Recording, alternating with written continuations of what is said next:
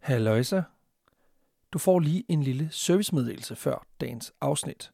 Og hvis du ikke er til skamløs reklame for egne produkter, så skal du lige trykke skip en to-tre gange, så burde du ligesom ramme introen. Super. Jeg vil bare lige fortælle dig her nu, at vi simpelthen har brygget et batch mere af vores øl, vanvittigt Hvidt, og at den nu er til salg på vores hjemmeside, vanvittigverdenshistorie.dk-skål, S-K-A-A-L. Og jeg siger det egentlig kun, fordi sidste gang, vi øh, fik brygget øl, altså første gang, der gik salget simpelthen så stærkt, at øh, alt var simpelthen solgt, inden vi nåede til det i podcasten. Det er vi selvfølgelig super glade for, men den her gang tænkte vi, at det kunne være fint, hvis alle lige fik en chance for rent faktisk at købe produktet. Så det kan du egentlig gøre nu ved at gå ind på vanvittigverdenshistorie.dk-skål med to A'er, og så kan du købe et par stykker, hvis du har lyst. På den måde der støtter du selvfølgelig både podcasten, fordi vi tjener en lille smule penge på det her øl, men du får også et konkret produkt i hånden, som vi faktisk har skabt. Opskriften er udviklet af en lytter. Det er os, der har brygget øllet. Så på den måde er det jo et produkt og en lille baby, ligesom podcasten er. Og for lige at gøre det ekstra sprødt, så kører vi faktisk et tilbud fra i dag, hvor afsnittet det udkommer, til og med onsdag den 28. juli, hvor du får 25% rabat, hvis du køber fire øl. Så øh, det kan du gøre ved bare lige at skrive afspurg, når du tjekker ud, så får du rabatten. Og det var det, så rigtig god fornøjelse med afsnittet.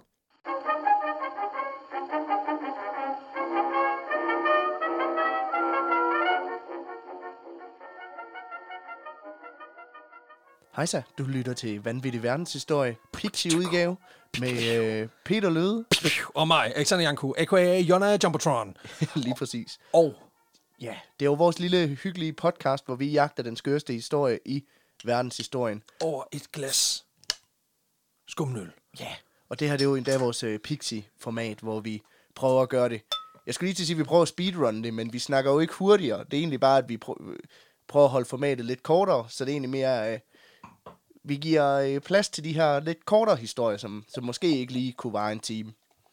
Og, det, Og- og øh, mange af dem og jeg ved så ikke- alligevel. Og jeg ved ikke, hvorfor jeg begynder nu at forklare, hvad det er, vores podcast går ud på efter 150 afsnit. Nej, men, men ikke desto mindre til nytilkommende. Velkommen til, det er Mm. Til konceptet. jer tre, der lige, Lige har opdaget det, så velkommen til. og Også det, til dig, Hanne. Hvor er det dejligt at se dig. Hvor har du været? Ja, præcis. Hvor har du været, mand? Så har du bare siddet og lyttet masser af hold og alt muligt andet junk inden. Nå. Altså, come on. Nå, er der sket det med hen? Nå, Ja. ja det, det var også noget skidt. Ja. ja. Du skal nok rejse dig. Der er mange mænd derude, Hanne. præcis. Jeg kan Nå, han forstå, døde. Nå, for Ah, helvede. Det er også meget traumatiserende, den der hund blev kørt over, så bare blev ved med at løbe, som om det var ud af skinnet. Øhm, nej, undskyld. Øhm, Peter, vi har selvfølgelig som altid øl med, mm. og øh, det her det er faktisk noget fantastisk øl, jeg har fået af min, øh, det ved jeg ikke, om det er nu, for vi har ikke smagt det, noget øl, jeg har fået af min nabo. Okay. Øh, jamen altså, det er jo sommer. Og der vil jeg også bare lige disclaim til at starte med. Vi optager for åbent vindue, fordi der er pt. 940 grader Ja. øh, udenfor, så kan I forestille jer, hvordan det er indenfor. Så det Og med generelt set, så sidder vi faktisk normalt og kampsveder, mens vi optager. Ja, men nu siger vi det bare højt. Ja. Øh, Og jeg har taget en hvid t-shirt på, fordi jeg det er er den meget slemt i dag. Og jeg har faktisk taget en lidt for tyk skjorte på os, så øh, Men du kører også øh, altså bare chest indenunder. ja, ja. Ja, præcis. Det vi, øh, det vi er ude i dag, det er simpelthen øh, det er lokal øl. Det er simpelthen, den hedder All Saison, så jeg antager, det er en, en, en saison, simpelthen belgisk sæson øl fra Tunø Bryggeri. Okay. Og jeg kan forstå, at det faktisk bliver brygget derovre. Hvilket vil sige, det er super upraktisk som brygger på en, øh, på en ø, hvor, hvor altså, altså alt, der skal flyttes derover, det bliver med en færge, der vidderligt sejler cirka en halv kilometer i timen. Og hvis det er rigtig uvejr på vej tilbage, så risikerer du, at øllen den... Øh, Ja, den går over samtlige, samtlige øl, der, øh, der bliver åbnet, det er hanner. Ja, ja, præcis. Der er kun, der er kun hanner. Men øhm, skål, kære Skål. ven. I krystalglas. Lige præcis.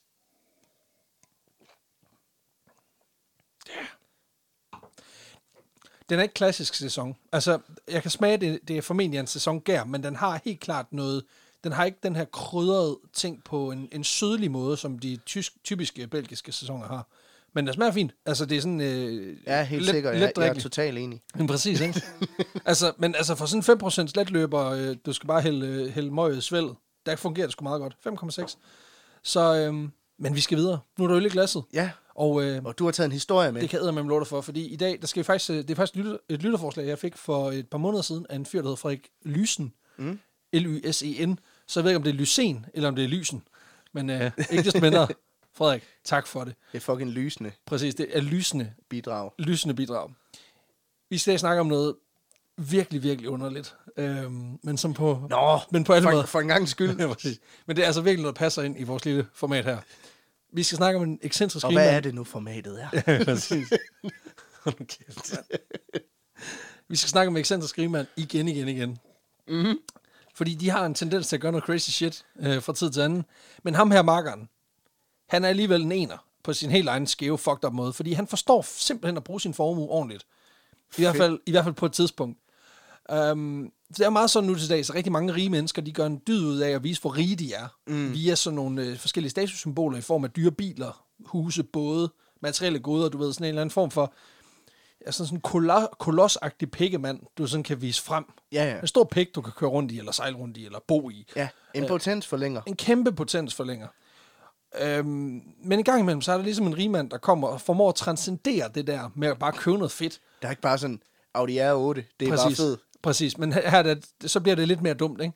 Øhm, og lave lidt mere ballade og sådan noget ting. Altså det kan være for eksempel en rigmand, der bygger rumraketter, øh, rejser ud i rummet, Ja, og får, man jo og, får lavet, og får taget nogle virkelig skrabede selfies. altså jeg er ked af at sige det, men Richard Branson, jeg er kæmpe fan. Mm. Men det der skud op fra, hvor han sidder med øh, vidderligt ud i rummet, i det mest whited ansigt i verden. Altså, jeg er ked af at det. lige der, der er han ikke den kønneste mand, men det, det er sådan set ligeglad med. Det er, jo, det er hans one small step for man moment. Præcis, og han ligner en kæmpe mongoloid. det er det, han bruger det til. Der var jo ingen, der vidste, altså, at, øh, at øh, hvad hedder Neil Armstrong, han så jo også altså, kampidiotisk ud, men han havde sådan en fed hjelm på, så det Ja, var der ikke nogen, der tænkte over. Nej, og han havde sådan en gammel spejlreflekskamera med derop. Præcis. Så det tog en helvedes tid om at fremkalde alligevel. Præcis, og Richard Branson, han så bare, han så bare dum ud. Men det er lige meget, fordi han bygger sin egen fucking rumraket, og det kan bare noget, ikke? Det kan også være en, en ekscentrisk milliardær, der øh, bygger, flamme, bygger og sælger flammekastere. Det kan også være sådan noget. Det er også, og, og bygge raketter. For eksempel. Det kan også være en mand, der investerer alt, hvad han ejer har, i at bygge en kristen forlystelsespark, hvor forlystelserne primært består i at lære folk om kristendom på værst tænkelige måder. Men det er ikke i dag. Det var bare en teaser til et andet afsnit. Jesus, fordi, la- Jesus Land. fordi det motherfucking findes. Ja, det ligger i Florida. The Holy Land Experience. Don't google it. It is fucked up.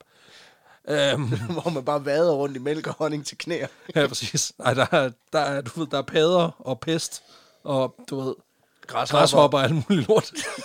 Jamen, det, hallo, det er jo Florida. Alle, alle kommer ud og sådan, det har været en rigtig lortetur. Jamen, det var også meningen. God dag. Har du, Må Gud være med Undskyld, dig. har du nogensinde læst første Mosebog? altså, livet er lort, og så dør man. Altså, fat det dog. Um, nå, vi skal snakke om Charles Vance Miller. En Okay, okay, ja. kanadisk forretningsmand, som formåede at sætte et virkelig bizart aftryk på verdenshistorien. Okay, ja. Charles han blev født i uh, Ontario i 1854 og vokser op på en gård med sine forældre Simon og Sarah Miller. Han går ikke i sin fars fodspor, men ender i stedet for med at gå den akademiske vej ved at starte på University of Toronto og gennemføre en jurauddannelse med Okay, ja. absolute topkarakterer. Selvfølgelig. Han får så hurtigt et job på et advokatkontor, men selvom han er en super veluddannet mand, der har øh, hvad kan man sige, CV'et i orden, så tjener han altså ikke de store penge. Øh, hans løn er faktisk så lav, øh, omkring 3 dollars om ugen, at han angiveligt ikke har råd til, altså, til dagen og vejen. Han har ikke råd til at bo og sove i Toronto på det her tidspunkt, selvom at han har et, øh, et, et, et super øh, job, der kræver en virkelig høj uddannelse. Det var åbenbart, altså, jeg, jeg tænker også, det, det er sådan lidt ligesom, at, altså, at øh, du ved, folk, der er i restaurationsbranchen i dag, de kan ikke få personal, fordi alle skal være poder. Ja. Det kan være, at der bare har været et shitload af advokater, som kan er sådan lidt, ja, ja, du kan få 12,5, det er det, jeg kan tilbyde. Ja, det svarer så lidt til, at du tager en 12, u- en 12 års uddannelse for at blive pædagog med hjælper, ikke? Hvor det er sådan, Præcis. ja, ja, eh, no hate til jobbet. Det er bare ikke løn værd. Jeg tænker 22 for 180 timer. Men det betyder simpelthen, at han, øh, at han ikke har øh, øh, øh, altså den mønten til at, at, at klare sig. Han bliver dog heldigvis reddet af en lokal hotelejer, som mm. har et øh, mindre værelse, som er sådan lidt, det er for slatten til at lege ud simpelthen. um, og så tænker han, ved du hvad, det er sgu okay. Så han forbarmer sig over den unge Charles og siger, Det er for slatten til at lade, med mindre det er til virkelig fattige Nej, folk. fordi det han siger, det er, ja, og, og man kan sige, at han leger det jo også ud, men det er til en meget, meget, meget lav husleje. Altså det er sådan, det er åndssvagt, at han overhovedet betaler. Men, Okay. men for et symbolsk beløb får han simpelthen lov til at bo på det her øh, værelse. Samtidig lader hotelejeren ham spise i øh, hotellets øh, restaurant mm. til billige penge. Fuck, hvor lækkert. Ja, Charles han får, derudover så får han faktisk den her hotelejer som kunde ind i advokatfirmaet. Nå, Og hotellejeren begynder faktisk at hjælpe ham med at Fordi det er sådan lidt, det er ikke et, ikke et, et top-notch hotel, men det er heller ikke et dårligt hotel, så det er sådan lidt, hvor der kommer sådan- mange forretningsfolk. Ja, det er sådan, okay, ja. Det er sådan To, et, to stjerner. Ja, to og en halv, tror jeg. Ja, Altså sådan noget, hvor så, øh, det er der, ja. hvor forretningsforbindelser bare de skal overnatte en enkelt land i Toronto, de, de, de flytter, de, de tager den ligesom der. Mm. Og der vælger hotelejeren ligesom at sige, jamen, han er, han er virkelig sådan en Har vi ude sådan LinkedIn-type. noget wake-up. Ja, ja, Øh, præcis. Men han er virkelig sådan, han er den der sådan LinkedIn-type, der bare er pissegod til netværk. Ja, så han øh, hjælper faktisk Charles i gang med at få nogle kunder blandt de her forretnings, faste forretningsrejsende, der kommer og, og bor på hotellet. Hvilket betyder, at han simpelthen også opbygger en portefølje igennem den her hotelejer. Ved du i øvrigt, hvordan at du ved, om du er på et lortehotel eller et godt hotel? Mm. Det er vist nede i morgenbuffeten, og det er min far, der har lært mig det. Ja. Øh, hvis du står nede i morgenbuffeten, og yoghurten den er i bøtter, og ikke over i sådan en stor skål, hvor du selv kan tage det, Ja. så er det et lortehotel. Nå, okay. Fordi så er det jo bare sådan noget plastikpis, det hele. Okay. Så, så, hvis, så, så, og det er så et hack til alle jer hotelejere derude, der lige vil score lidt ekstra point. Lige præcis. I hvert fald, hvis I, hvis I skal have far John til at købe og approve, så, så drop de der små bæreyoghurt. Han ringer altid i forvejen og siger, hvad, jeg skal bare lige høre, hvordan opbevarer I jeres yoghurt til Præcis. morgenbuffeten. Og så siger de, det er fandme et mærkeligt spørgsmål. Og så siger han, når du siger det på den måde, så gider jeg slet ikke. Ja, det kan jeg godt mærke. Jeg er suspicious allerede from the get-go. Klik. Det var så det sidste hotel i København. Der var sgu ikke nogen, der ville svare på mit spørgsmål. Nej, så bliver det Ringsted. Der er jeg sgu ligeglad. Uh, og det er de faktisk også. Så prøver vi Sverige. Ja, præcis. Det- Malmø it is. Nej, men øhm, han ender simpelthen med at bo på det hotel, og øhm, får kunder, og det kører bare. Øh, det, det betyder faktisk, at han bliver så glad for det hotel, han ender med at bo der i 23 år. så, så jeg tænker også, det der værelse... Det er fandme staycation. Ja, det, det er virkelig staycation, ikke? men, men det er også fordi, han er også lidt en penny, en penny pincher. Så han, så han tænker også, jo jo, men altså, altså prisen er stadigvæk altså, galopperende lav, så selvom jeg begynder at tjene gode penge, så bliver jeg hængende her. I løbet af de 23 år, der åbner han faktisk sit eget advokatkontor, begynder at lave rigtig gode penge, og ender også med at blive en forholdsvis stor øh, kanon i Toronto. så bor han på det der. Ja, men det er jo lige meget. Altså, fordi han arbejder alligevel 90 timer om, om ugen, så han er der nærmest ikke. Nej, nej, det er klart, men Men alligevel, det er stadig lidt fucked up, ikke? Som advokat, der er han naturligvis skarp på loven, øhm, men han er samtidig også sådan lidt street smart, og det har formentlig også noget at gøre med hans ophav, hvor han kommer fra, og hvad han ligesom, hvor han starter from the bottom, and Ja. now we're here. Og det gør også, at han ikke afholder sig fra sådan de mere sådan kreative metoder, der nogle gange skal til for at få en aftale i hus. Blandt andet går der en historie om, at han på et tidspunkt skulle have en til at underskrive en stævning, mm. som jo er sådan et system, man har inden, inden nogle steder i verden i forhold til sådan det juridiske. Det her med, at, at hvis jeg skal stævne dig i retten, så, øh, så, skal, så skal du ligesom have modtaget den stævning.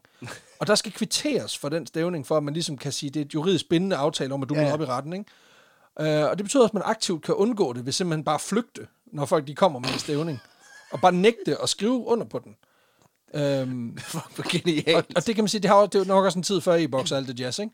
Men Charles, han finder ud af, at han har faktisk en, en den, han kan snilt få folk til at underskrive. Der, I hvert fald i den her case, øh, som bliver nævnt.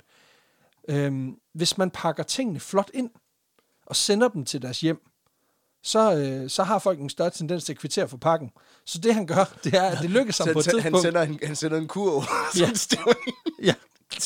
Så det han gør, det er, at den her mand, der skal underskrive den her stævning, kvittere for den, der sender han en pakke, flot pakket ind med en pålydende værdi, fordi det oplyser mm. postbuddet om faktisk, hvad, at, hvad at Ja. indholdet af pakken er, er værd. Og der er en pålydende værdi på 25 dollars, hvilket i slutningen af 1800-tallet var en fucking formue. Ja, ja. Så den her mand, han skriver jo under flux, og så er det det, you just got served. så det bare... var det en pony-kontrakt? jo? For helvede. Jeg tror, det var en brand op i helvede kontrakt. Det er det også lidt, du skal med i retten på mandag. Så ja, lidt. Er der chokolader inde i? Jamen, de er smeltet. Værsgo. En god dag, røvhul. Men han får simpelthen... Han, får han kan simpelthen få folk til at skrive under på ting, de ellers ikke ville have lyst til at skrive under på. Det ville fandme også være træls, hvis du fik en, altså, få en, en pakke leveret med GLS. Så står han derude, du skal lige skrive under her. Så er det sådan, ja tak, så får du pakken i øvrigt. Så, så ejer vi alt, hvad du har har nu. Nå, jamen det, Ja, så kommer GLS og fjerner dit hus. så du skal flytte nu. Ja. Nå, Nå. det betyder så også, at den pakke, du lige får leveret, den ejer vi faktisk også. Ja, præcis, så du skulle ikke have skrevet under. Præcis. Derudover er han selvfølgelig også en super skarp jurist i forhold til udarbejdelse af kontrakter. Det er ligesom det, der er hans speciale. Mm. Og også til at finde smuthuller i forhold til, hvad der så skal stå i de her kontrakter. Det er det, jeg siger. Halvdelen af dem, der læser jura, de gør det kun, så de kan finde smuthuller til egen fordel. Ja. Han skulle engang have rådet en kollega til at gøre følgende. Du skal altid lade den anden part skrive kontrakten, for så kan du se, hvor han har efterladt smuthuller, og så har han ingen mulighed for at gøre noget, for det er jo ham, der har lavet aftalen. Nå. Så han har hele tiden sådan bagerst i hovedet sådan en, jamen du kan skulle lige, prøv, mm. det gør du, fordi så skal jeg nok se, om jeg gider skrive under på dit shit, ikke? Så han er sgu lidt en lur. Og så finder han lige alle hunderne i osten. Ja, præcis, og så tænker han, de huller, those are mine. han er lidt en lurendrejer, men altid inden for lovens rammer, kan man sige. Og det her arbejde bliver også anerkendt, og det skaber også et, et væld af ret velbetalende kunder. Så det betyder, at op igennem slutningen af 1800-tallet og starten af 1900-tallet, der er han altså blevet en ret så velbeslået mand. Mm. Altså han tjener rigtig gode penge. Han kører selvfølgelig også et, et kæmpestort hus i Toronto by, øh, hvilket må sige at være noget af en, øh, noget af en, en, en, en ændring i hverdagen at gå fra et lille, lille øh, rum på et hotel til et hus på størrelse med et hotel. Men, øh, men det ser ud til, at det, det passer ham egentlig rimelig glimrende. De her penge, han tjener, skal selvfølgelig også ud og arbejde igen. Så Charles Miller, han køber aktieposter i forskellige virksomheder, lokale. Mm. Blandt andet det lokale O'Keefe Brewery. Han køber øh, en stor aktieandel i et... det. Øh, Ja. Præcis. Han køber en stor aktieandel i et øh, potentielt tunnelprojekt, der skal binde bro mellem USA og Kanada. Han køber aktier i et stort transportfirma og i flere forskellige andre ting. Han opkøber også en række ejendomme til udlejning, og så begynder han at interessere sig for hestevedløb, som han også investerer massivt i. Okay, ja. Altså han køber øh, i sådan en, øh, i sådan en, en hestevedløbsorganisation, og køber også i en, re- i en hestevedløbsbane. Alt i alt sådan indtil videre en rimelig gennemsnitlig tilværelse for en rig mand. Men han har også en mere skør side. Blandt andet bliver han kendt for at have sådan en fast tradition, øhm, mm. på, da han efter han har flyttet til sit nye hjem, hvor han kunne finde på at sætte sig på verandaen, og så, øhm, så smed han lige en dollarseddel ud på vejen. Og så sad han ellers bare i skjul bag en avis, formentlig sådan med to huller i. og så, øh, så sad han bare og betragtede folk, der gik forbi den her øh, sædel, der lå på gaden, for ligesom at finde ud af, hvem, hvem er de typer, der samler den op. Han har ikke bundet en snor i, vel? Nej, nej, nej, han skulle bare se, hvem, hvem samler den op. Hvad gør de med den? Stikker de den bare i lommen? Mm. Kigger de rundt og ser, om der er nogen, der har tabt den? Hvad er ligesom deres... deres Det er et social experiment. det er 100%, altså det er før YouTube, ikke? Øhm, og han anså det angiveligt som en sådan en form for studie i menneskets natur. Og fandt også en, en vis tilfredsstillelse i ligesom at sætte de her små eksperimenter op rundt omkring. Altså godt, han godt fyre en 20-25 dollars af på en formiddag. På den måde, ikke? Så old crazy man, der bare kaster penge ud over verandaen, ikke? Og han havde også nogle andre lignende, men det her det er sådan det, som det mest prominente af det. Men der, hvor hans noget aparte væremåde, den virkelig kommer til udtryk, det er efter hans død i 1926, da han øh, Halloween-aften, den 31. oktober, dør han blodprop på sit kontor. Åh, oh, for helvede. Ja, kæmpe tragedie. Øhm, og det fylder meget i de øverste lag i Torontos sociale grænsekage. Øh, der bliver sørget over ham øh, i dagen efter, og flere hundrede mennesker møder op til begravelsen. Men midt i den her utrolig, ufattelig triste tid, der kommer sgu lige lidt bizart twist. øh, og det sker, da hans øh, sidste vilje skal bringes ud i livet via hans testamente. Nej. Fordi... Øh, Hvor der bare står alle hans 1 dollar sædler, de skal bare spredes ud på gaderne. Præcis. Det var sådan en t-shirt-kanon, bare med en dollar sedler. En money gun. Nej, men... Øhm, Der stod bare, make it rain. præcis. og de tænker, er det med formuen eller med livet? Ingen ved det. Så nu har vi gjort begge dele, Præcis. for at være på den sikre side. Så der er en masse klamme sædler rundt omkring. Nå, men øh, han er altså blevet en holdmand på det tidspunkt, og havde angiveligt en formue på omkring halv million dollars. Okay, ja. Så det er en rimelig god formue. Ja, og de skal selvfølgelig fordeles til... Øh, ja, til hvem? Hvornår var det, han levede, siger du? Øh, 1854 til, til Okay, så det er jo halv- mange penge nu om dagen. Ja, ja, for helvede. Det er, og han, han dør i 1926. Så ja, det er ret mange penge. Det er meget svært at finde ud af, altså umiddelbart, fordi hvem, hvem skal have formuen? Fordi han har ikke nogen ægtefælle. Han havde allerede tidligere haft en mislykket romance, Mm. som har gjort, at han ikke rigtig indlod sig på den slags. Han har ikke noget andet nær familie tilbage. Så pengene skulle ligesom gå til nogen uden for klubben, så at sige. Ja.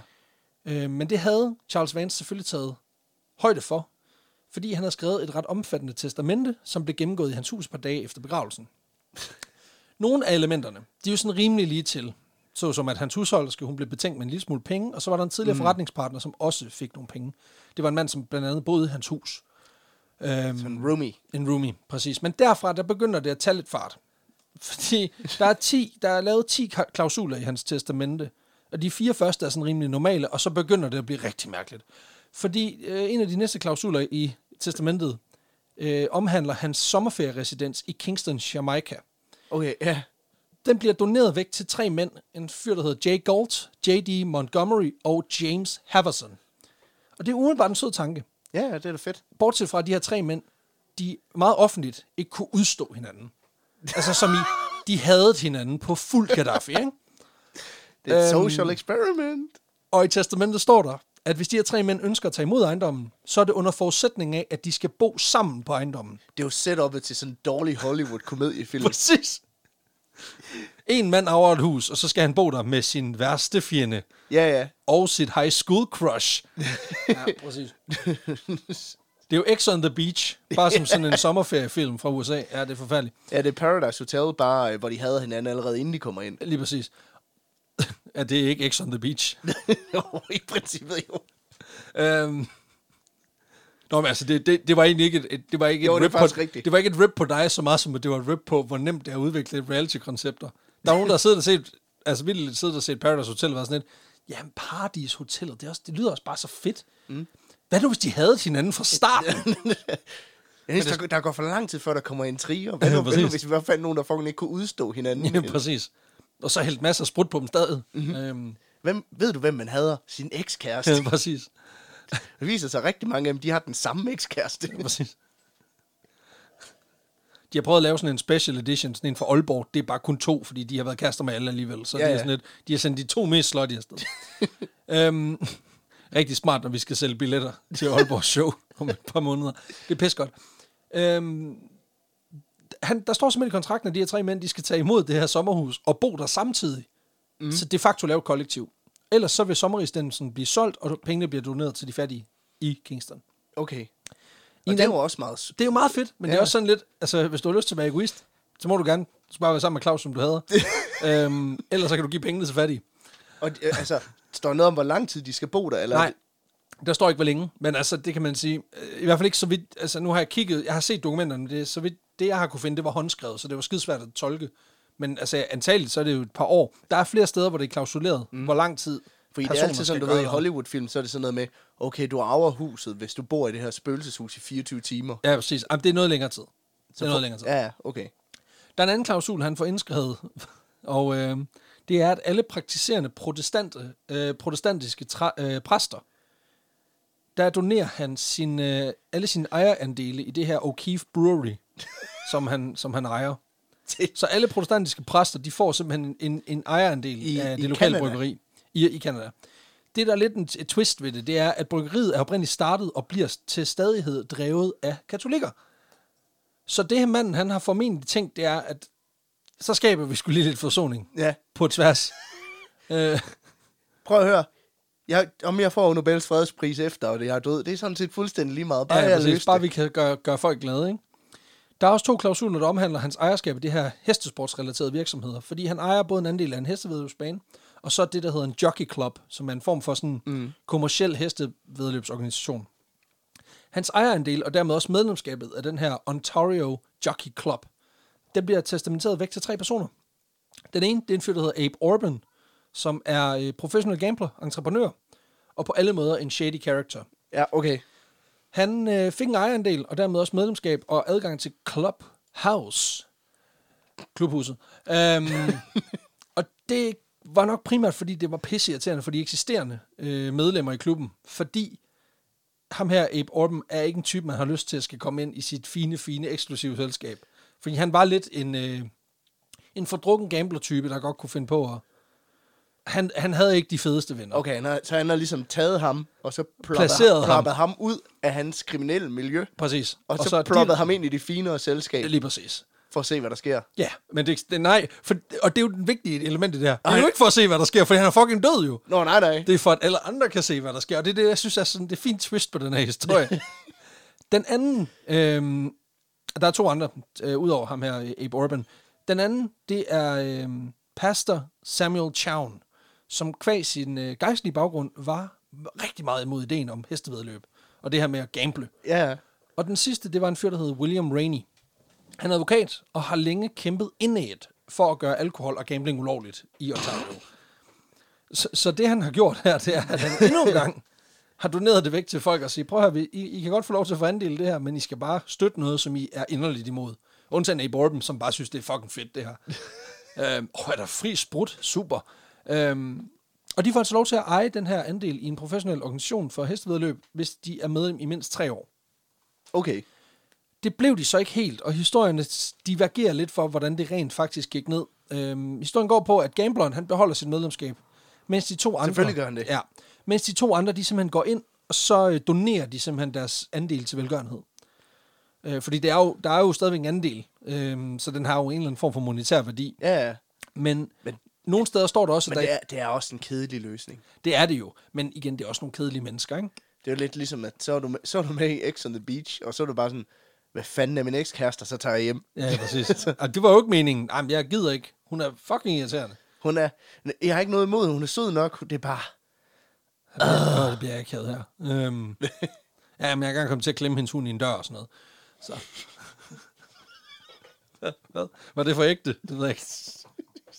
det var bare, det var bare, det var bare et meget konkret eksempel, du af. det var bare, jeg kom til at tænke på det, fordi min, øh, min mor, hun havde sådan en, øh, havde sådan en chinchilla, da hun var, da hun var ung, Ja. lige før jeg kom til verden. Den kom min far til at klemme i en dør.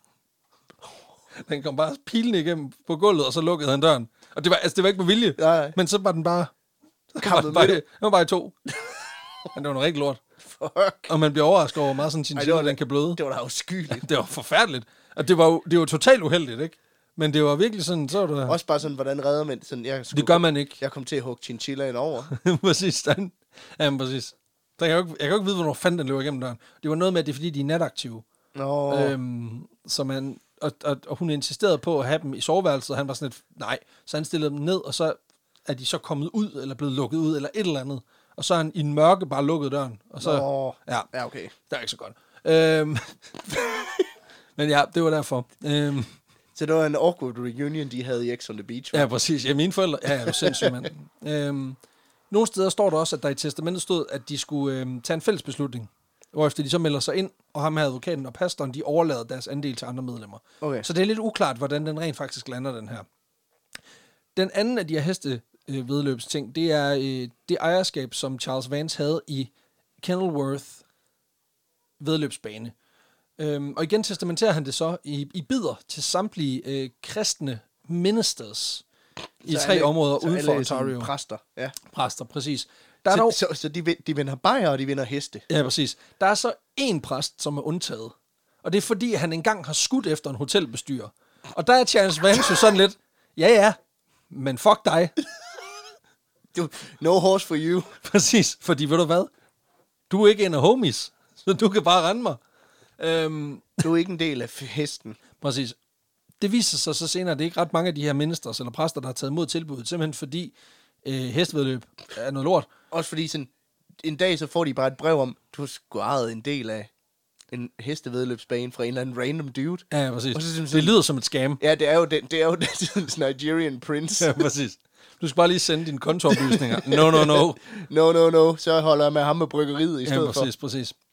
Jamen, det har simpelthen også noget at gøre med, at øh, hestevedløbsbanen her, den går ret skidt, og ender faktisk med at, at gå konkurs 10 år efter cirka.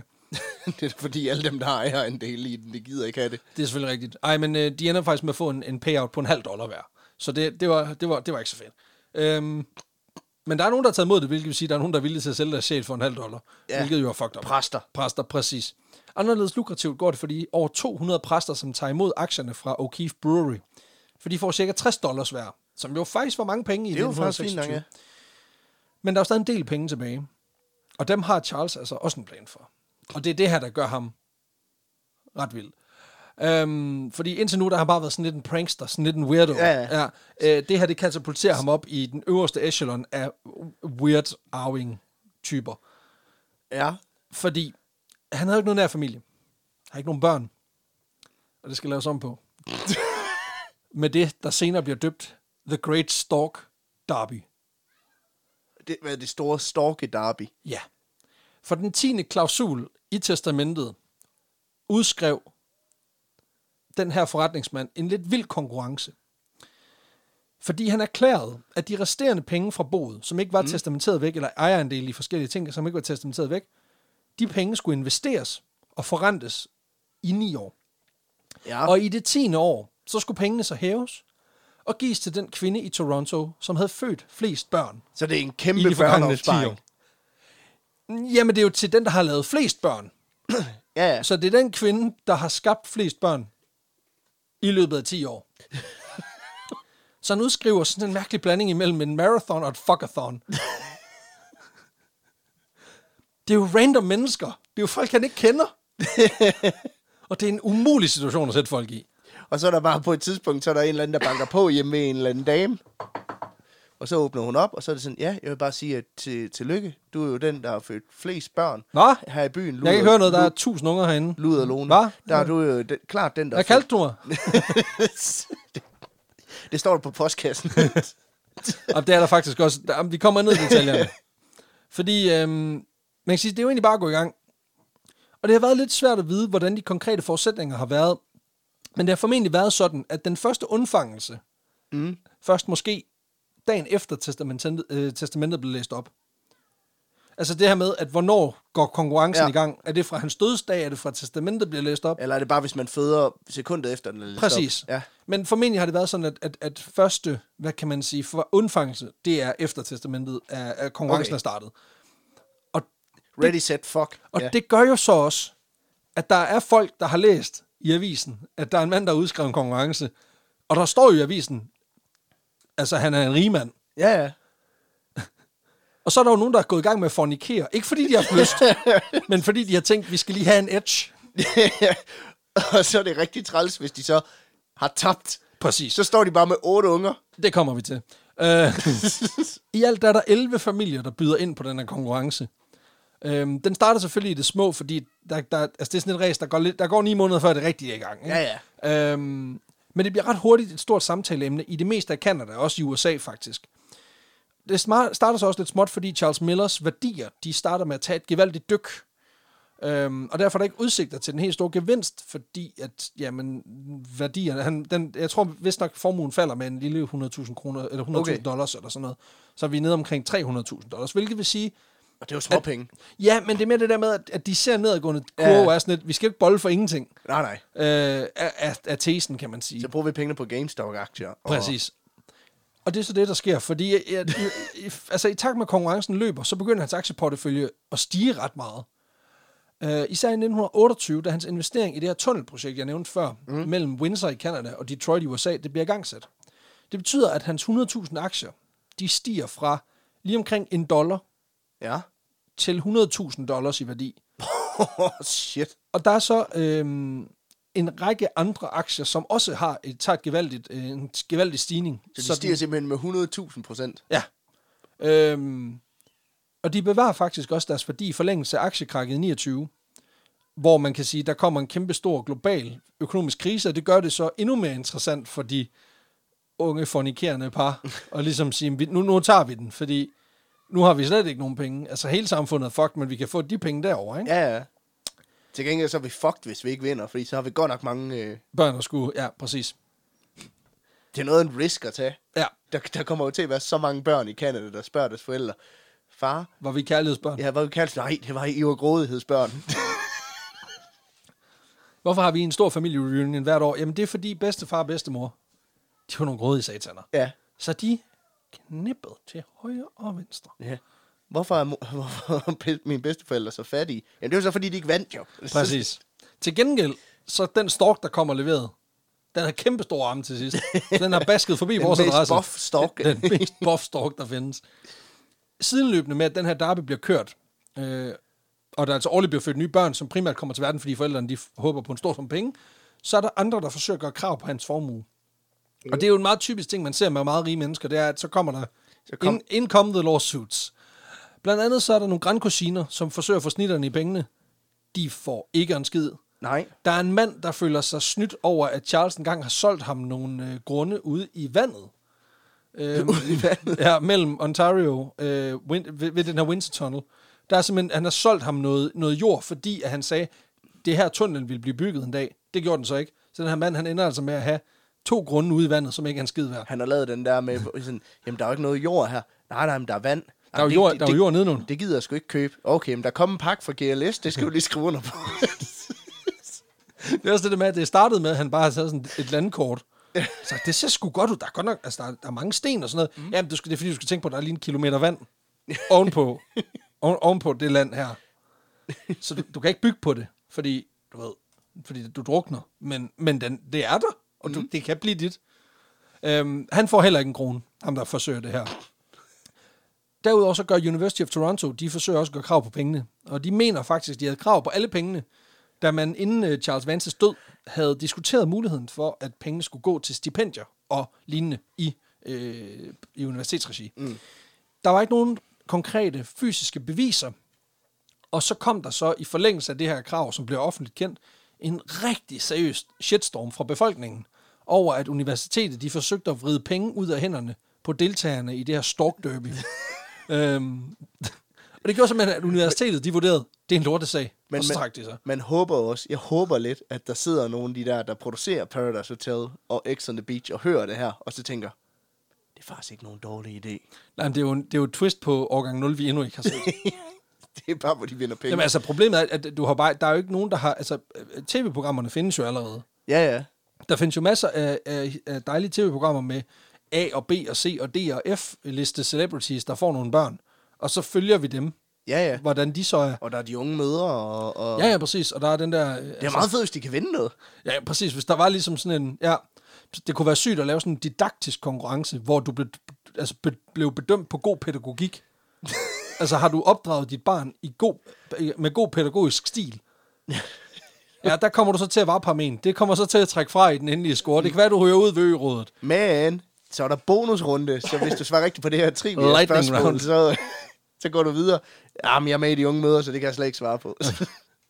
Det, igen, så tager man sådan lidt, øh, du ved, tager lidt gaming, gamification-elementer fra hjem til gården, hvor der er den der, den store bog, Ja, ja. hvor de så kan, ej, jeg tror sgu, jeg er nødt til at tage den fysiske challenge, hvor jeg skal prøve at få et barn til at sove på 30 minutter ved bare at sidde og bounce det. Fordi jeg kan ikke tage den der videnstest. Jeg ved ikke, hvor mange gange man lakterer i løbet af et døgn. Altså, oh, det er svært. Jeg har ikke læst bogen, fordi hende der Linnea, hun har bare mm. hogget den fucking bog, siden vi kom ind i det her. ja, og jeg har fucking 18 unger, jeg skal passe, fordi Præcis. jeg skal vinde pengene for helvede. Præcis. Jeg håber virkelig, at jeg går videre til det der, øh, det der baby wipeout, hvor man skal løbe igennem sådan en forhindringsbane. Eller baby ninja warrior. Babyen skal løbe igennem. Præcis, præcis. Det der med den der store muselabyrint, hvor de så skal finde nogle, øh, hvor de så får strøm, hvis de ikke kommer ud. Ja, præcis. Jeg fatter ikke, hvorfor vi to ikke bare udvikler CV-koncepter. I ringer bare til Ja, det præcis. Det gør I bare. I ringer bare. Ja, præcis. Vi har mange gode. Ja, det ender i hvert fald med, at øh, lederen, øh, ham der leder sagen for universitetet på deres vegne, han angiveligt modtager omkring 14.000 klagebreve i sin, øh, Fuck. her til sin adresse. Og det gør simpelthen også, at, øh, at de opgiver. Fordi det viser sig, at folk mener, at det er alvorligt. I forhold til selve konkurrencen, så var der altså tryk på nærmest fra, fra begyndelsen. Altså, der går lige et par år, og så begynder det altså virkelig at tage fart, fordi der er flere og flere familier, der, mm. vender, der melder sig ind under fanerne. Fordi det er jo sådan, det er jo ikke en officiel konkurrence, før den ligesom er slut. Nej. Så det kan man sige, det, er jo, det bliver mere sådan noget med, at folk de ligesom siger, vi er med. Ja. Øhm, mere end at, at, at, at de ligesom... Start, der er jo ikke noget, man stiller til start, sådan rigtigt, hvilket også bare vil være sygt klamt. Øhm, så derfor så er det sådan, det, det er som om, der kommer flere og flere familier til i løbet af konkurrencens levetid, fordi der lige pludselig er nogen, der har fået fem eller seks unger, og så tænker, vi har måske et skud på den her. Det vil sige, der er jo både familier, som var begyndt at få børn i forbindelse med konkurrencen, fordi de lige passede ind i krammet. Mm. Men der er altså også nogle baby-veteraner iblandt. altså det vil sige, der er både nogen, som, som ligesom kommer med i konkurrencen, fordi de ligesom får deres første barn, Ja. Som, hvilket passer i konkurrencen, men der er også nogen, som har haft gang i den, og haft Nogen er trænet, trænet op. Ja, blandt andet er der en kvinde, der hedder Grace Bagnato. Mm. Hun havde 13 børn, inden hun gik i gang. ja. Og så tænkte du, okay. Præcis. Og i, øh, i 1933, tre år før øh, konkurrencen er slut, mm. der er hun faktisk førende med syv børn. Så og en ottende på vej. Så hun har 20,5 barn på det tidspunkt. Yes. Oh, shit. Så hun har virkelig brug for pengene. Men det er kun de syv af dem, der tæller i Ja, ja, ja, ja. Og det kommer vi også til, fordi det viser sig, at der er lidt en juridisk struggle med at finde ud af, hvad, hvad er det egentlig, der konstituerer rammerne for den her, Ja, ja, den her ting her. okay. Øhm, der bliver løbende skrevet om derbyet, og scoreboardet bliver løbende opdateret, hver gang der ligesom er en af de deltagende møder, som, som lige fyrer en mere ind i statistikken. Og jeg er med på, at det lyder super nedgørende at kalde et barn for en til statistikken. Mm. Men lige i det her tilfælde, der lader det ligesom til at være. Et point. Ja, præcis. Og det, det, er, det er meget kynisk, men, men altså, det virker også til, at det er sådan. hvilket er rimelig fucked up. Er flere koneri på tilladt på det Nej, tidspunkt? og det kommer vi også til. Okay. Mange af de her kvinder er angiveligt forvejen indstillet på at få, øh, få mange børn. Øh, så det at deltage i konkurrencen, hvor man ligesom også kan få noget mønt for at samtidig være med, det er bare rimelig tiltalende. Altså Ja, det ja. vil sige, der er ikke nogen, der sådan, så vidt jeg har kunne research mig frem til, der offentligt har udtalt, at vi gør kun det her for pengenes skyld. Altså mange af dem har Nej, tænkt, nej. vi skal alligevel have børn. Så, Og så passede det bare lige ind, at så kunne vi lige så godt lægge dem nu. Begynder at fyre søm i nu, for ligesom at være sikker på, at der lige var lidt ekstra til børneopsparingerne. Den sidste de, uh, deadline for deltagelse, det bliver sat ved Halloween 1936, som jo er 10 år for Charles Vans dødsdag. ja.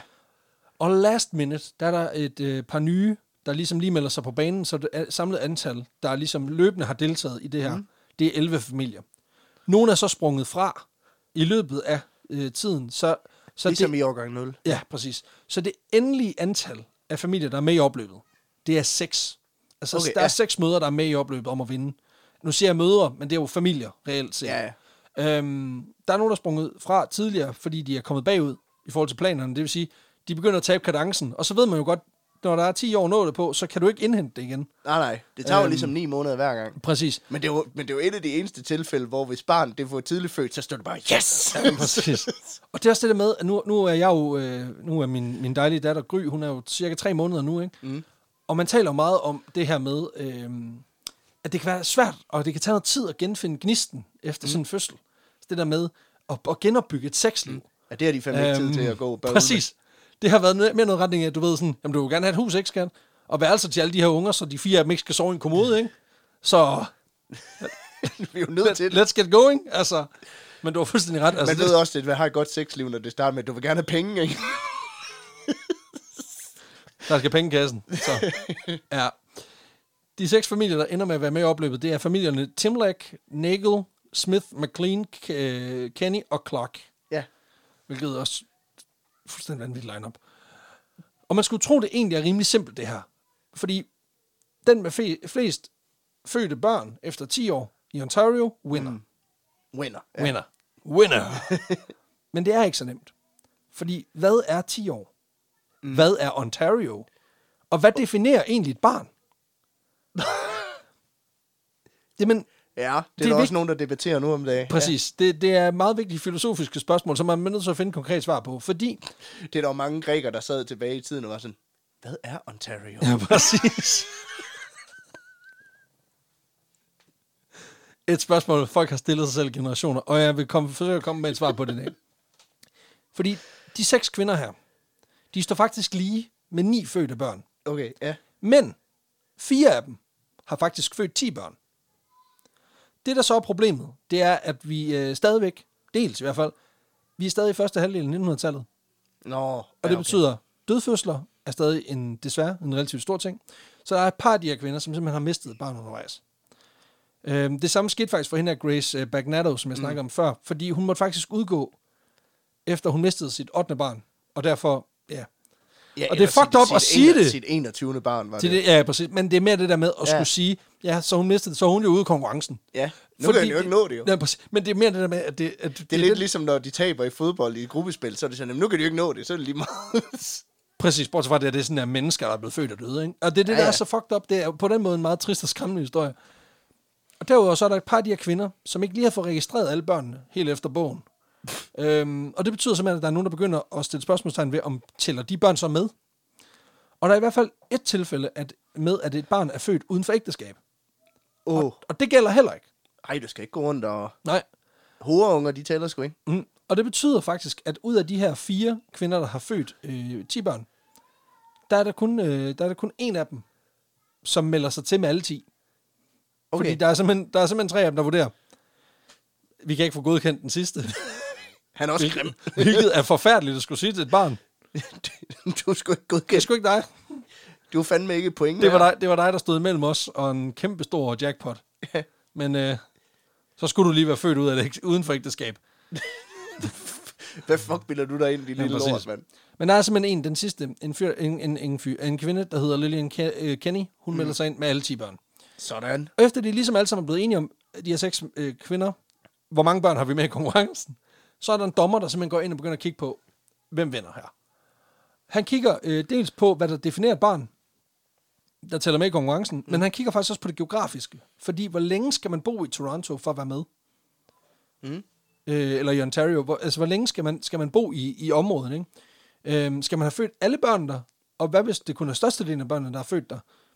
Og i forhold til geografien er der så, så to sager, der er interessante. Fordi der er faktisk en kvinde, som har født mere end 10 børn.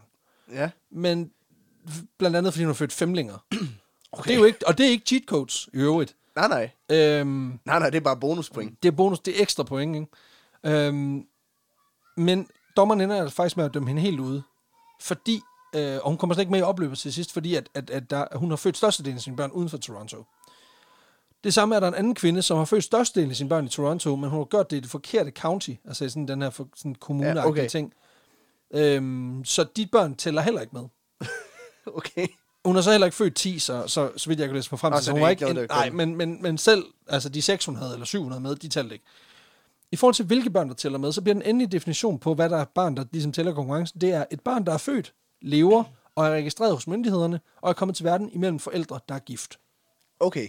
Hvilket vil sige, at den, der er født uden for ægteskab, kunne teknisk set godt have galt, hvis hun bare lige var blevet skilt, gift igen, og Ja. så skilt, og så gift igen tilbage. Øhm, med den oprindelige, altså hvis hun Ja. skulle have fået børn med. Ja. Så, men men det, det skete så ikke, så det, så det, det barn talte talt ikke i konkurrencen, hvilket igen er en sindssyg sætning. men det ekskluderer i hvert fald to kvinder, og det ender med at betyde, at der står fire kvinder tilbage med ni børn, og står lige. Og heldigvis, Så, Nej, fordi heldigvis bliver det ret hurtigt vurderet, at de her kvinder har været igennem nok. okay. Så man vælger simpelthen at sige, at vi deler pengene op. Øh, I stedet for, at de skal hugge om det, eller vi tager den på gaden Game of Thrones-style, eller du ved, ligesom... Wipeout. Præcis. Ninja Warrior. Ninja Warrior. eller, eller du ved, ligesom Jokeren i Batman, hvor han lige knækker en billiardkø, og så... Position has just opened up. Ja. Så bare sådan, nu skal I føre krig mod hinanden. Vi er jo ikke nogen her. Jeg skal ni børn. Præcis. Der er et squat lige der. så er det bare i gang. Præcis. Men det betyder Ej. simpelthen, at øh, alle pengene bliver øh, liquidated. Altså, der, man, man får ligesom ombyttet alle øh, aktieposterne til penge. Og det betyder, at øh, Lucy Timlek, Kathleen Nagel, Annie Smith og Isabel McLean hver modtager 125.000 dollars ved en storstilet ceremoni i 1938. Og det siger jo også noget om det. Præcis. Præcis. Det siger også lidt Godt noget om... født. Det, det er også det der med, at det er først i 38. Det vil sige, at efter konkurrencen er slut, har de skulle vente to år på det juridiske efterspil. Ikke? For bare at få en afgørelse i den her latterlige konkurrence. Præcis. Og det, det skal så også siges, at øh, 125.000 dollars, så vidt jeg kan regne ud, så svarer det til cirka 12 millioner i nutidskroner. Okay. Så det er en rimelig solid pose penge, de har fået. Derudover så er der de to andre kvinder, af dem som egentlig var med i opløbet, øh, Lillian Kenny og Pauline Clarkey, som ender med at få en trøstepræmie på omkring 10.000 dollars hver Okay. i et retsligt forlig efterfølgende. Hvilket vil sige, at de har fået lige omkring en, hvad der svarer til en million kroner nutidspenge, fordi at, at i trøstepenge, i trøstepræmie, ikke? Øhm, Hvad er det for et forlig? Var det, men det er jo det simpelthen... var, var det noget med reglerne også? eller? Jamen ja, fordi de netop... Øh, fordi reglerne blev defineret efter konkurrencen rent faktisk var slut. Ah. Og så var de sådan lidt... Jeg, Hey. jeg ville jo gerne have læst det med småt, men det kunne jeg jo så ikke af gode grunde. For helvede. Så nu har jeg bare født og født og født. Jeg har faktisk ikke haft tid. Jeg har faktisk været på barsel de sidste 10 år. så jeg har ikke lige tjekket min e-boks. Der er faktisk rimelig meget brug for Præcis, penge. jeg har ikke engang tjekket min arbejdsmail, fordi altså, af en eller anden grund er jeg stadig ansat. Det virker også sindssygt. øh, De stiller ikke så høje krav. ja, præcis, præcis. Nå, men det ender altså også med at blive et øh, vendepunkt for mange af de her familier, som nu lige pludselig er motherfucking loaded.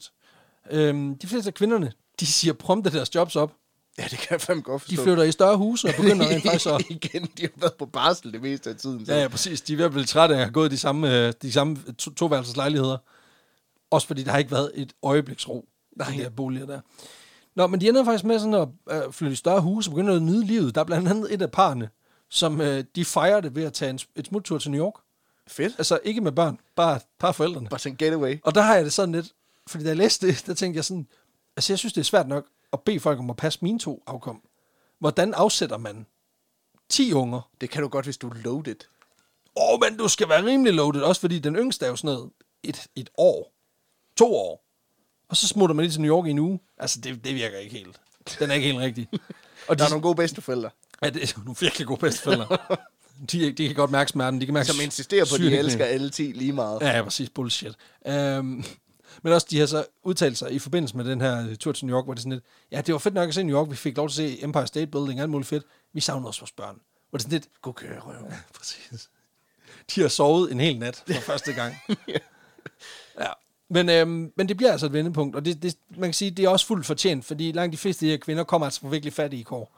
Så man under jo også bare de her familier, de fik de her øh, solide penge. Ikke? Og det er jo egentlig afslutningen på historien, men der er stadig et ret centralt spørgsmål, vi mangler at få besvaret. Ja.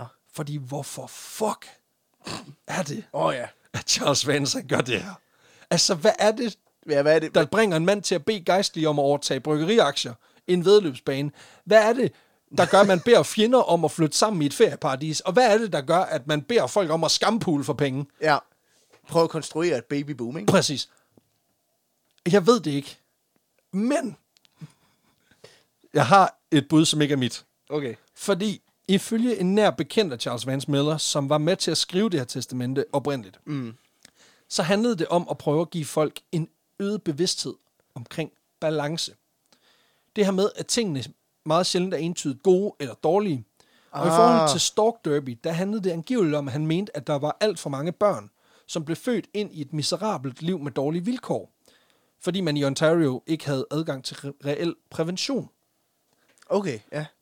Så ved at lave en konkurrence, som udstillede folks grådighed i forhold til at få børn, At for børn, pengenes skyld, At børn lige pludselig bare point, ikke? Præcis. Det her med at begynde at spille på ekstremerne, og på alle måder prøve at vise, at det der med børn, det fyldte ikke noget. Det var ikke et kæmpe, det var ikke et stort liv, fordi det bare var endnu en til statistikken, så at sige. Så håbede han på ligesom at, at opkvalificere og sætte fokus på den her problemstilling. Ah, Og det er i hvert fald det tætteste, vi formentlig kommer på et konkret bud. så det du siger, det er, at it's not a prank, it's a social Ja, experiment. præcis. Han er jo bare den originale YouTuber. Og spørgsmålet er så, virkede det?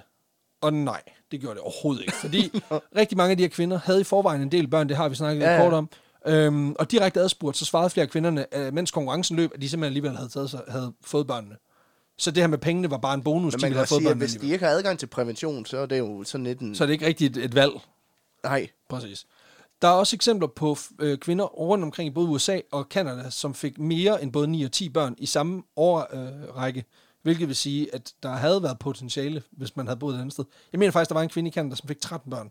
Shit. Men det er også, fordi hun kørte i, hun kørte i to, to sæt tvillinger.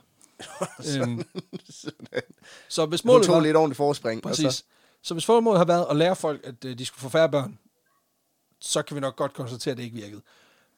Men det skabte i hvert fald en del øh, opmærksomhed, og er nu også blevet en del af vores kanon. Så på den måde kan man sige, det kunne lidt. worth it. Præcis. Og jeg skal lige for en god ordens skyld nævne, at den kvinde, der angiveligt har født flest børn i verden, det var en kvinde i Rusland, som imellem øh, 1725 og 1765 fødte 69 børn på 27 fødsler. Oh, for 27? Ja tak. Så hun kører mere, altså det er 2,3 per gang. Piu, piu, piu. Det er fandme effektivitet. Det er, altså det kan noget. Det vil svare til en gennemsnitlig danske familie, de kunne få det overstået på én fødsel. Et hug. Der er dog ingenting på nogen måde, der kan bekræfte, at det her rent faktisk skulle være rigtigt, fordi kirkebøgerne i Rusland i 1700-tallet var sejler. ikke sejler fuldstændig. Øhm, der er flere historier om, øh, hvem der mm. har født flest, og der findes også historier om øh, en, en tysk øh, adelskvinde, som har født sådan noget, også 40 børn og sådan noget. Det sjove er, det her det er jo højdespringeren for, for kvinder, 69 unger, ikke? Ja. For mænd, vi er over 500. Ja, ja. Fordi igen, de kan bare, de kan bare lade kanonen og så skyde. Det er jo spredhavl. Ja, ja. Decideret spredhavl, ikke? Øhm, Der er Men- ligesom bare strø, altså strø frø ud på en mark. som man siger. Øh, og det var sådan set det. Historien om, hvordan en kedelig jurist, han fik folk til at bolle for penge. Så kan man også frame det. Fedt. tak for det. Selv tak. Selv tak. der er en, der rigtig hygge sig i barsel. Ja, den fædreoverlov skulle bruges på et eller andet. Præcis. Ja, det var fedt nok. Det var fedt nok. Nå, jamen tak for det. Selv tak. Selv Og- tak. Tusind tak til dig, øh, kære lytter, fordi at du lyttede med. Det, øh, det betyder virkelig meget. Øh, Vi har kommet en del nye lyttere til på det seneste, og det betyder virkelig meget også at høre fra de nye lyttere, at de godt kan lide det, vi laver. Så skriv endelig. Øh, både også for de, øh, de gamle lyttere, øh, at de stadigvæk holder af det. Men øh, endelig sig til, hvis I kan lide det, og sig det til jeres venner. Gå ind og giv os fem stjerner ind på iTunes. Alt det der jazz, det har vi sagt 100 gange før. Så Men tror, I- seriøst, det betyder faktisk noget. Vi er lige nået over 1500 anmeldelser ind på iTunes. Og det næste mål er selvfølgelig 2.000, og det kunne mm. være sindssygt. Øhm, hvis I kan lide det, I hører, så kan I selvfølgelig støtte os økonomisk. Det kan I gøre ved at gå ind på tier.dk, finde vores projekt derinde, og så kan I altså donere et valgfrit beløb, som bliver trukket for hver fuldlængde episode. Det vil sige ikke i dag, men øh, på de øh, to fuldlængde episoder, vi udgiver hver mm. måned, hvilket vil sige, at I får, ja, bliver trukket to gange om måneden. Og det er altså alle beløb fra ja, 2-3 kroner op til, jeg tror, der er nogen, der giver 50, hvilket er sindssygt. Yeah. Øh, og igen til alle jer, tusind, tusind tak, fordi I støtter os. Hvis I gerne vil prøve øh, vores format på en lidt anden måde, så kan jeg kun anbefale, at I øh, går ind på vores hjemmeside, vanvittigverdenshistorie.dk, og finder den faneblad, der hedder Live Shows. Fordi vi skal simpelthen ud i landet. Øhm, det har vi jo været et par gange i 2020. Ikke lige så mange gange, som vi gerne ville det. Men, øhm, mm. men øh, vi skal simpelthen ud. Vi har et øh, stadig show 18. september på Bremen. Som øhm, næsten er udsolgt. Næsten er udsolgt, så det, det, det er nu, der skal rykkes på det. øh, 5. oktober, der har vi et live show på Skroen i Aalborg. Måske ja. lidt ambitiøst, i og med, at der er sat 350 billetter selv. Men vi håber ja. på fuld hus. Det vil være sindssygt. Og 9. november skal vi simpelthen til magasinet Odense. Øhm, vi var nede og optræde to gange øh, i Odense sidste år. Og det var super fedt. Det var pissefedt. Så øh, vi satser der på, at Odense de, øh, de representer og, og, og igen viser os øh, al den kærlighed. Så hvis du har en ven, en fjende, en mormor, en morfar, et, et Tinder date. Præcis, et eller andet, så mød dig op. Køb nogle billetter. Vi skal nok gøre alt, hvad vi kan, for at du får en fabelagtig aften. Ja. Yeah. Og ellers så er der jo ikke så meget at sige, end øh, vi lyttes ved øh, næste søndag til endnu et afsnit af Vanvittig Verdenshistorie, som er det her format, hvor vi... Øh, Hold nu din kæft. Shut up, man. Jeg tror, de har fattet det. Vi ses. Moin.